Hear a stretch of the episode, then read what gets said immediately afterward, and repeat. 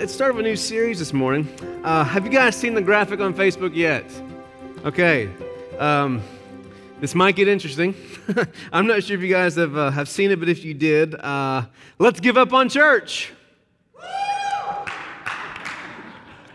a lot of confused faces. Oh my gosh, he has lost it officially. Um, uh, as you guys know, it's always important to me to kind of keep it fresh and uh, I like to mix it up a little bit sometimes. It, it helps you guys stay engaged and awake. And, and so, with this series, I, I want to kind of address uh, a question that, uh, I don't know, I, I feel like it, it kind of hovers inside uh, most of us at some time in some seasons. There are, are places where we begin to say, okay, I, you know, yes, I appreciate the church, I, I grew up in it, blah, blah, blah, but do I really need it anymore, right? It's a season now in the summer where it's important for us all to kind of to take time for family. And I encourage you guys, if you get a chance to, to head out to the lake or to Florida, you know, just enjoy yourself out with the family. It's a very important time. But sometimes in those spaces, we begin to go, man, on the beach with the sun, with the waves, this is kind of nice. I mean, what if I could just do this every day why do I really need to go in there, right? I mean, Pastor Devin, he, he's did a whole series. I can find God in the mountaintop, in the bathtub. I can find God at work, in the car. Why do I need to come to church on Sundays? If, if God is not confined to this building, to this day, uh, why do I need to confine myself to church, right? Uh, it's a natural question. And so I think for us, um, you know, we just got done with a series that is all about encountering uh, God in Christ in all the places uh, and all the times and all, and all the moments. And at the same time, I, I want to kind of pair that with this series.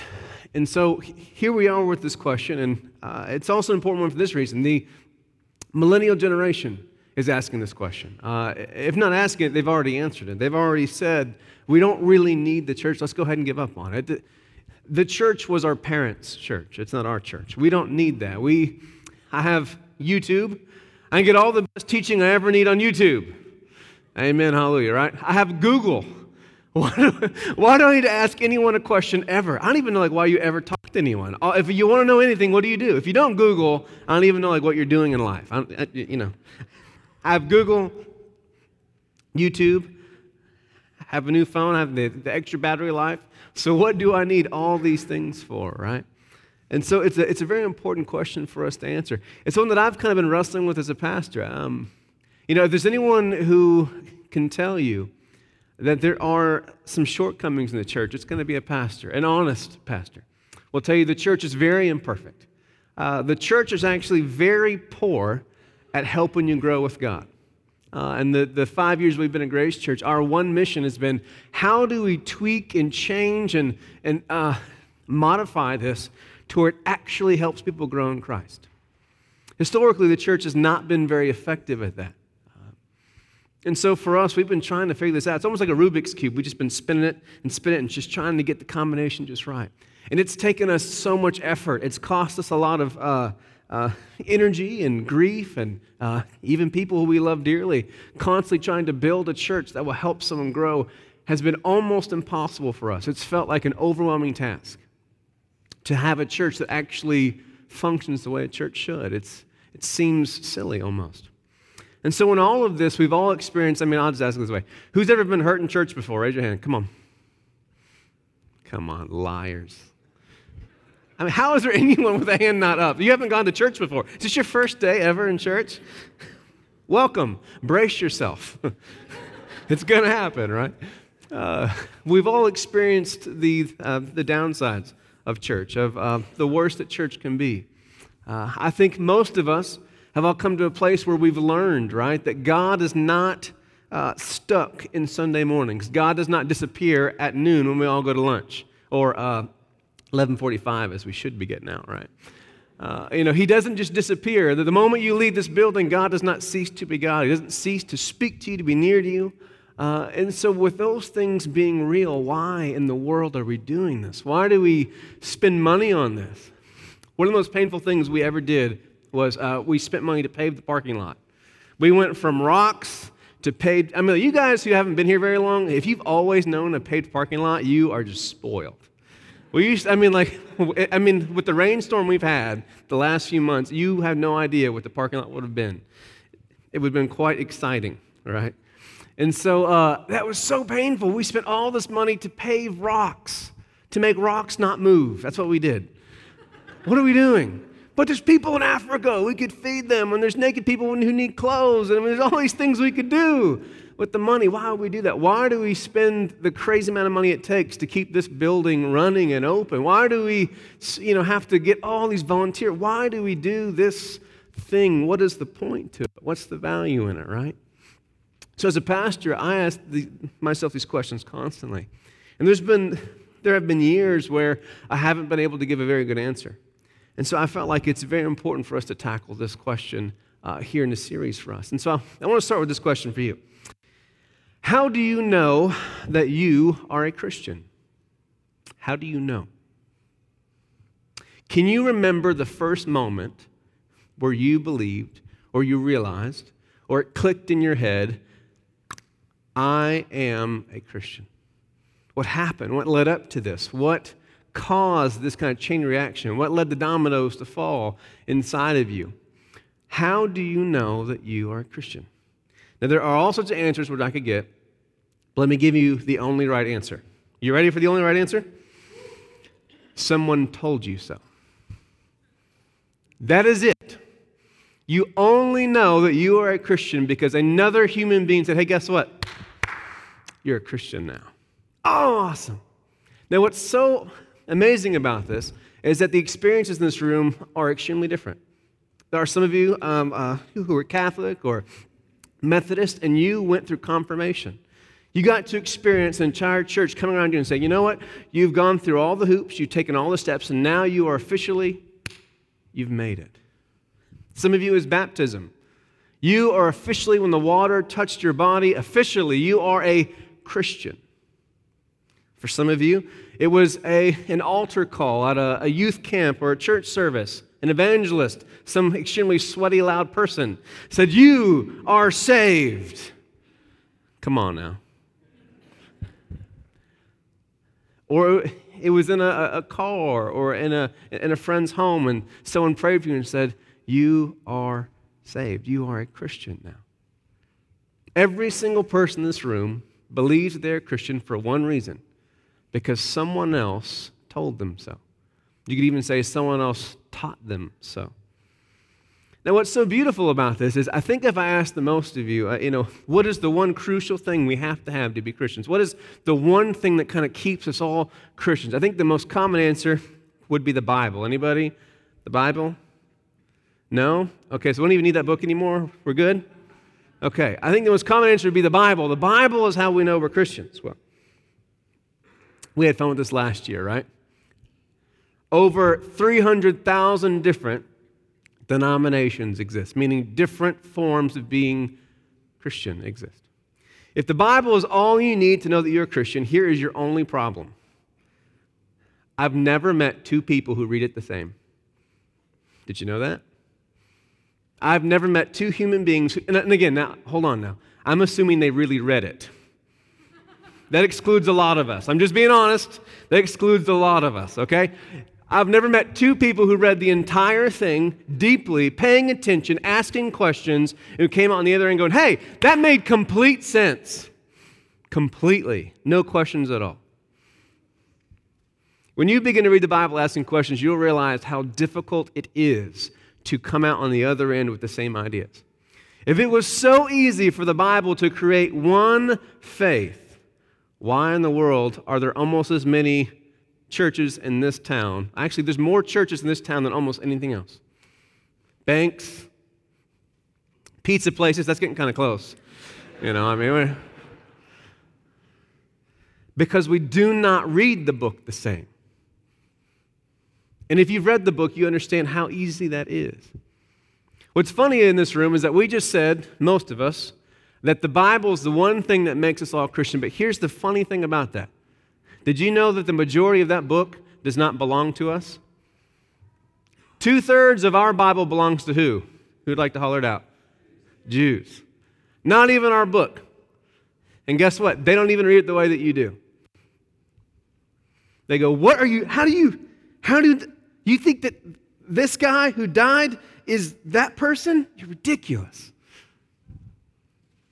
Oh no, it's easy. If we just read this giant monster book, which we haven't even read with all these different translations and all these different histories and cultures and languages, oh, it's easy. We'll all come out and be Christians on the end. Amen. Would you guys like to know a, a fun fact? Christians have shed a lot of blood. You guys know that historically, that we've killed a lot of people? Yeah. Would you like to know what religion of people we've killed the most of? Christians. Yes. Oh, Christians. Oh, no, all you need is the book and we're all going to agree. No, no, no. All we need is the book and we're going to start to kill each other. At best, we're just going to have different churches in the corners. Those guys aren't really Christians. They're really wrong. They're stupid. Every time we put up our church building sign, right? We've got it right. They're wrong. Because this book is so complex. Now, I want to explain something to us here. When we talk about church, what are we talking about? What is the church? Someone hollered out to us. What is the church? What is it? Holler to me. We say it all the time. The church isn't a building, it's what? It's, I heard like 20 answers. Apparently, we don't say it enough, right? We say the church isn't a building, the church is people. Amen, right? Everyone goes, okay, I'm not going to raise my hand for anything else. He's about to set us up. Okay, this is half true. Okay, now, we call this the church universal or the church invisible, meaning the reality that people belong to God. Cool? Awesome. Now, there's also a different type of church. We call this the institutional church, the, the visible church. So when we say the church is people, what we're saying is the church is invisible. Meaning that there are people all over the globe who belong to Jesus and we don't know who they are. We might, we might not, that's not the point. It's not about buildings or services or even doctrines. There are people who belong to God beyond the buildings and the names and the titles. Would you agree with that? Everyone's so nervous. Come on, just. As we talk about church uh, in this series, we're not talking about the church invisible. Here's a problem when it comes to the church invisible we don't know who they are. Do you know for sure that I belong to Jesus? Now, again, I'm not talking about the churchy, amen, hallelujah answer. I mean, like, really. Do you really know that I belong to Jesus? You have no idea what I do throughout the week. Everyone's like, okay, I don't like where this is going. We're going to follow this guy around. You have no idea if I really belong to Jesus or not. None of us do, right? We are going to find out for sure in some moment to come, but we do not know yet. So the church invisible is beautiful and valuable and important, but we're not talking about that right now. When we talk about church in this series, we're talking about this the institution, the visible church. Okay? The invisible church did not tell you that you were a Christian. The invisible church did not teach you songs. The invisible church did not give you a Bible. The invisible church did not baptize you. The invisible church did not give you communion. The invisible church did not lay hands on you. The visible church laid hands on you. So, as we talk about this series, I want you to think about when I, when I say church, yes, the church is people, but I want you to think about buildings. Think about denominations Baptist, Assemblies, Catholic, Methodist. I want you to think about preachers and books and water and crosses. This is what we're talking about. What is interesting about us as human beings is that we have a habit of critiquing things. Okay? We always like to kind of tweak and change things, right? Um, who are the middle children in the room? Okay.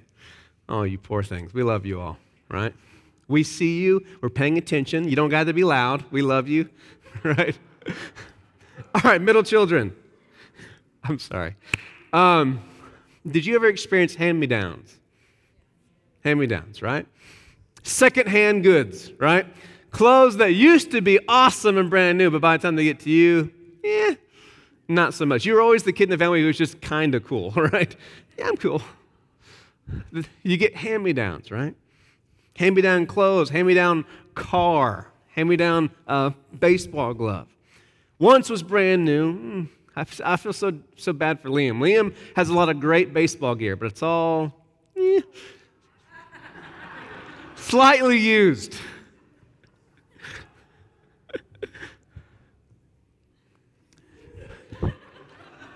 what do you have here? What is this church, the visible thing? The teachings, the, the bread and the juice, the water, crosses, m- meeting on Sunday mornings. This is what? This is a what? Hand me down. Hand me down. When we talk about the Christian faith, there's one important thing for you to remember. You did not create it, okay? Everything that you have that you know to be Christian was handed to you, right? Hand me down. Was taken from one person to another. Now, when we talk about the church, I want to talk about generations. So think about your parents. Your faith largely depends on what our parents handed to us. They gave us a faith. Okay, uh, who grew up in churches where you went to church three times a week? Four times a week? Hands up. Five times a week? There's still hands. This is beautiful. Uh, ever experienced like uh, revival meetings, like week long amen? Look at the hands, right? Okay. Do you attend church as much as your parents did? Hands. Do you see? So I need to get your parents in this church, right? They'll be volunteering, they'll be giving all their money. We'll be doing great. Can you invite your parents to our church? there was a certain way of doing church, right? So most of us experienced a church where we went all the time. Okay? Uh, in the churches that, that I grew up in, we always knew that we were going to be the last in line at the buffet on Sunday mornings. Okay? Church was scheduled for us to go from 10 o'clock to 12 o'clock. By the way, the plan was a two hour service. Do you know how long the service is here? Do you guys know? An hour and 15 minutes, hour and 20 minutes if I'm getting really bad. All right? You guys complain if I go an hour and 25 minutes. You guys are in an uproar. It's a riot in this place, right? I'm watching the clock right now because I know you guys getting mad at me already. Okay. Our parents went to church for at minimum two hours. My parents, if we got out at 12, it was a move of God. I literally remember sitting in church watching the clock go 2:30. Here's the worst part about it. When we finally got to lunch dinner, whatever we called it back then, at 3:30, 4 o'clock, the conversation was, Church was so great, wasn't it? We were there till 2:30. Amazing how things change, right? So we grew up in a church where we're there for eternity. We go to church every single day. Basically, church is purgatory for us, okay? And so you're in church all the time. You never leave. You go every single night. So what do we do? church is short. We're going twice a week if you are the most faithful people in the room. The rest of us, right? Twice a month, maybe, right? we're going to pull back because our parents were wrong, weren't they? Our parents said, You've got to be in church all week long, all the time, or God's not happy. But us enlightened children, we've all learned, you guys were wrong. I can go to church twice a month, and Jesus still loves me. Amen? We've learned. Amen. Who has ever taught the proper way to drive? Like the proper way? 10 and 2, right? I don't even know. That's terrible. Right, 10 and 2? Anybody? I have no nods. We are the, the, the worst, the most unsafe drivers in the city. Okay. I think it's 10 and 2, right? Here's the idea. When you are teaching your children to drive, we all hope and pray that you're teaching them the basics. We're going to start out here, right? We tell them, you're not on the cell phone, no friends in the car, we don't want the radio on, no distractions. You go the speed limit, you go to this place, you come back, right? We try to give them the most basic, structured, rigid thing we can possibly do. Do you always expect your children to drive at 10 and 2? Is this the point? Okay? When you go down to the, the DMV or whatever it is that you go for this highway patrol, they don't really expect you to drive that way. Nobody does. But they want you to start that way. Now, what are the moves that you will teach your children in the future? Anybody? What are the, the, the driving things you will teach your kids when they get older? What? Drifting. N- okay. Wasn't what I was talking about, but that could work. Yeah, we're gonna have it. Yeah, have the cones laid out. We're gonna do some drifting. No. Yeah, repave the parking lot. You're right. No. What I was talking about, how to the burger. You know what I'm talking about? Uh, I'm not good at this one, but you know the, the makeup. You know what I'm talking about? You, you know. Now you know we got the dangerous ones. We got the cell phone. We got all the different moves that we will teach them when it's time, right? What's the bad thing is my kids already know how you're supposed to drive. So sometimes we'll be driving and I go, Dad, your hand's not on the wheel. What are you driving with? And of course, Jude's older. He's using his knee. I figured it out. I've been here a long time. He's using his knee. It's not magic, I promise. There are things that we will allow our children and understand that, you know what, at some point they're going to go beyond the 10 and 2 right? They're going to go into these other areas. At some point, the rigidness doesn't have to be there. At some point, it's going to be okay for them to radio on. At some point, they're going to be able to have, have people in the car. At some point, they're going to have their own family in the car, hopefully, right? We know these different things. What would happen if you take your 13 year old, 14 year old out and your first lesson is the knee? I'm just, Understand this. We will always take what's been handed to us and begin to deviate, right? To go off on our own pattern. There's always going to be things that are handed to us that we are going to critique, we're going to change. The odds are, if you, there are habits that you have, uh, cooking habits, parenting habits, things you do with friends, hobbies that you have, which were handed to you from your parents. You learn them from someone else, right? But most of you have not kept those same things the exact same. Most of you have taken things that you learned from your parents and, oh, I like this. And others of you have taken things that they gave you and said, nah, I'm good without that. This is what we do. We, we take things that are hand me downs and we begin to kind of put our own impression on it. So here's the question for us this morning. If the church is a hand me down, right? If the church is being handed down from every generation, Okay? Our parents with the church, they were there for three hours a day. They were there six times a week, whatever, right? They gave all this money and time. They were so faithful, blah, blah, blah. And then it got handed to us, and we tweaked and we changed and we. Here's the question The faith you're holding now, you got from your parents. You've tweaked and adjusted. You have your own opinions, your own ideas, your own things you want to change, things to add to it. The question for us this morning is this what church, what faith, what, what are you going to hand to your children? Just picture it. Starts with 10 and 2, moves on to the one handed, to the lean, on to the knee driving. What comes next? I want to explain this. More than anything, this church, the institutional, the, the visible church, more than ideas or teachings, this is to be a culture. I want to explain this more. Every area in life, every small kind of section of our lives has a way of doing things, okay? And we have to find ways to teach and to reinforce things. If you go into the army right now with hair down to your butt, are you going to be allowed to keep it? Okay. There are some practicals, okay, if you're going to fight for your life, there are some hindrances that long hair is going to give you. Agreed?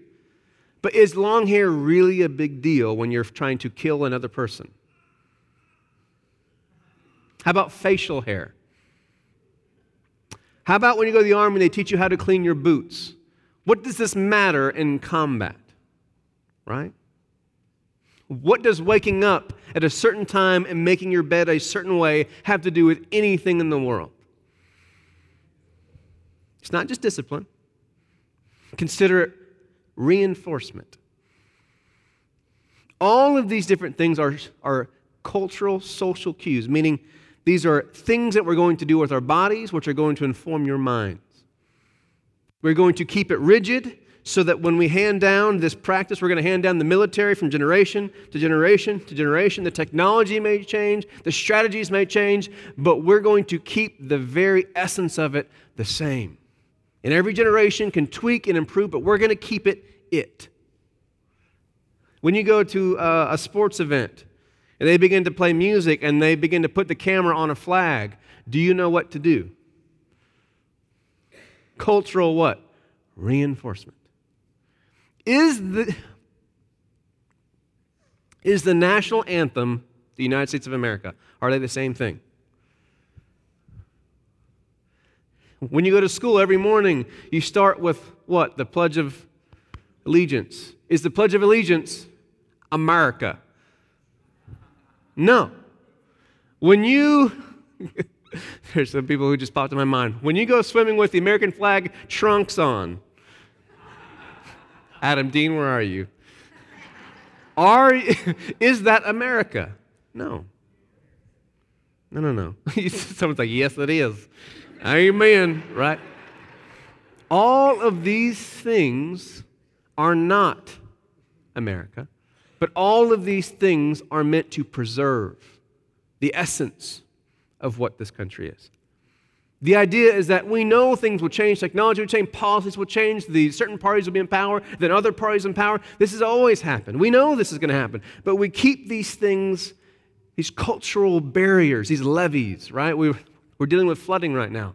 These things are going to hold back change. We don't want to let the water in. Picture Van Buren. Now, this is, uh, I don't know if you've seen this yet. When you're going over the bridge, there's this hard line in Van Buren water, water, water, and it just seems to just sit. And these levees, the officials have been so concerned about it. There's a huge floodgate, and this is literally holding back change. If these things were to give way, it wouldn't just affect Van Buren.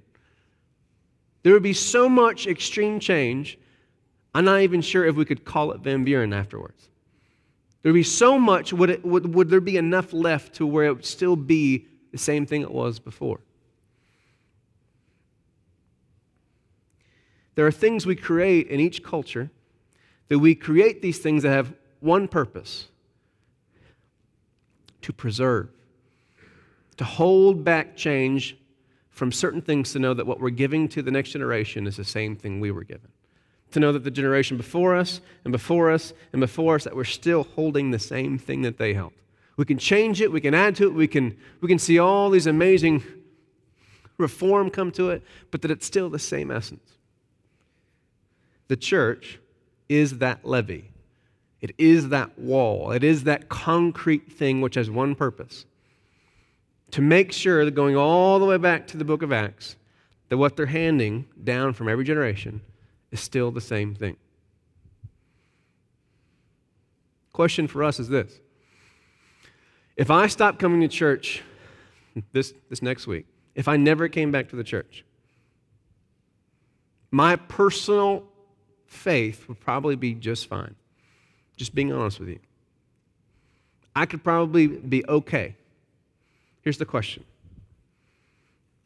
what, am, what kind of faith am I going to be handing my children? Yes, I can teach them a few things, I can mull a few things. But here's the difference the first driving lesson for my children is going to be the knee on the wheel. The first driving lesson that they give their children is going to be what? And again, I know they're going to be in hover cars. Who cares? Whatever. You get the point. Leave me alone. All right? You get the point, all right? If you look at the church as the end all be all of our faith, if this is what being a Christian is about, then you're right. It's pointless. This is not what being a Christian is about. This room, these practices, the book, the bread and the juice, all of these things, the songs, it doesn't matter if we have a sitar up here, if we worship in silence, all the stuff doesn't matter at all, right? The way that we worship is completely different than the churches that we all grew up in, right? We're here for an hour and 15 minutes instead of being here for, you know, four hours. Does that, there's all these things that can change, but here's the question what are we handing down? If our parents went to church five days a week and they were so faithful and we go twice a month, then what, what are we handing down? And again, this isn't about church attendance. Don't miss what I'm saying. All of this stuff that we do is for one reason. The church is never meant to be the end of your spiritual journey. The church is only ever meant to be the beginning of your spiritual journey. The church, these things that we do, we do the Eucharist, we do baptism, we teach the scriptures, we sing songs together, we eat meals together. This is not the end of the faith. If you were paying attention to my last series, I hope you heard some really dangerous things I was teaching you. I just taught you that basically you've been swimming in a kiddie pool and there's an entire ocean for you to go enjoy. This is still true. The whole point of this stuff that we do, of me even spending my life being a pastor, is not to teach you that this is it. The whole point of this is to launch you into something deeper and bigger and broader and wider and more beautiful. But you will never get there unless you have a place to start. Any roller coaster fans in the room? Anybody? If you are a true fan of coasters, then your favorite part is that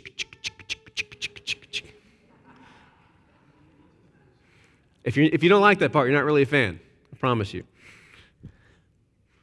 This, everything we do here, the laying on of hands, singing, teaching, all these things we do is the we are taking you to a place where the ride actually begins. The real faith, the real life with God takes place outside of this. Part of the reason that, that you've had thoughts, man, perhaps we should give up on this. Maybe we should stop going. It's not that important. I mean, I can still pray at home. I can get my teaching. I can do all these things. I can teach my kids. Understand, you might be able to never come back to church and continue your faith. But understand something. Most of you had the privilege, because of your parents, to start in this place, to be launched in this place, to start with the kiddie stories in the Bible, to start with the basic ideas of God, to start with encountering God through songs or through a teaching. You started somewhere. Here's the problem my oldest son is playing baseball, and I always want to work on the more complex stuff. I'm, I'm always so excited to get to the pitching. I want to get to the, like, I don't want you to, to break down this boring. I want you to run full speed, catching the side. I want you to do the cool stuff, man. Hit home runs. Let's do the cool stuff. He's seven. Can't do that yet. We have to start somewhere and build. If you found frustration with the church, it's because you had the wrong idea that, that we were telling you this is the end. This should not be able to satisfy your hunger for God. If it does, something's off. But this should start your hunger for God. This has to be a building block. Paving a parking lot, the money it takes to meet in this building, to run these lights, and we could do so much stuff outside of this building, but, but here's the problem the moment we stop meeting in this building, the moment we stop teaching, the moment we stop singing, the moment we stop taking communion and baptism, the moment we stop enforcing the basics, all of a sudden the other things start to fall away. I would love to believe that I would stay just as engaged in these Christian things. But I know that there are things that I do that are the basics. And I keep them in my life because they keep that essence strong in there. There are all sorts of things that I want to tweak and change from the churches which I've experienced. But the one thing is this for all of their faults, those churches got me here. Those churches taught me who Jesus was, even if they weren't all right. They let me have my first experience with God, even if it wasn't the most perfect one, right? I learned the Bible stories and I got to be around people who talked about Jesus, who tried to grow and improve themselves. I, it started somewhere. And so, in this series, our first answer is this the first reason that we're not going to give up on the church is because you have to start somewhere. Our generation might be perfectly fine if we never went to a church building ever again. And that's a huge assumption, by the way. But say that's so. Even if we were fine, what happens to the next? What are we giving to the next generation?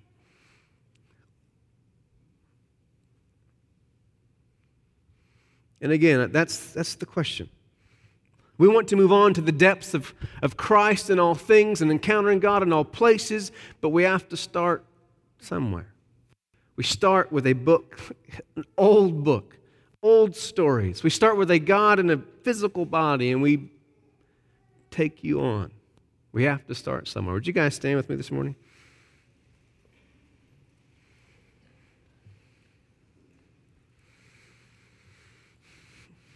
So just because we, we know that we have to start somewhere doesn't mean that we stop reforming, we stop improving and critiquing.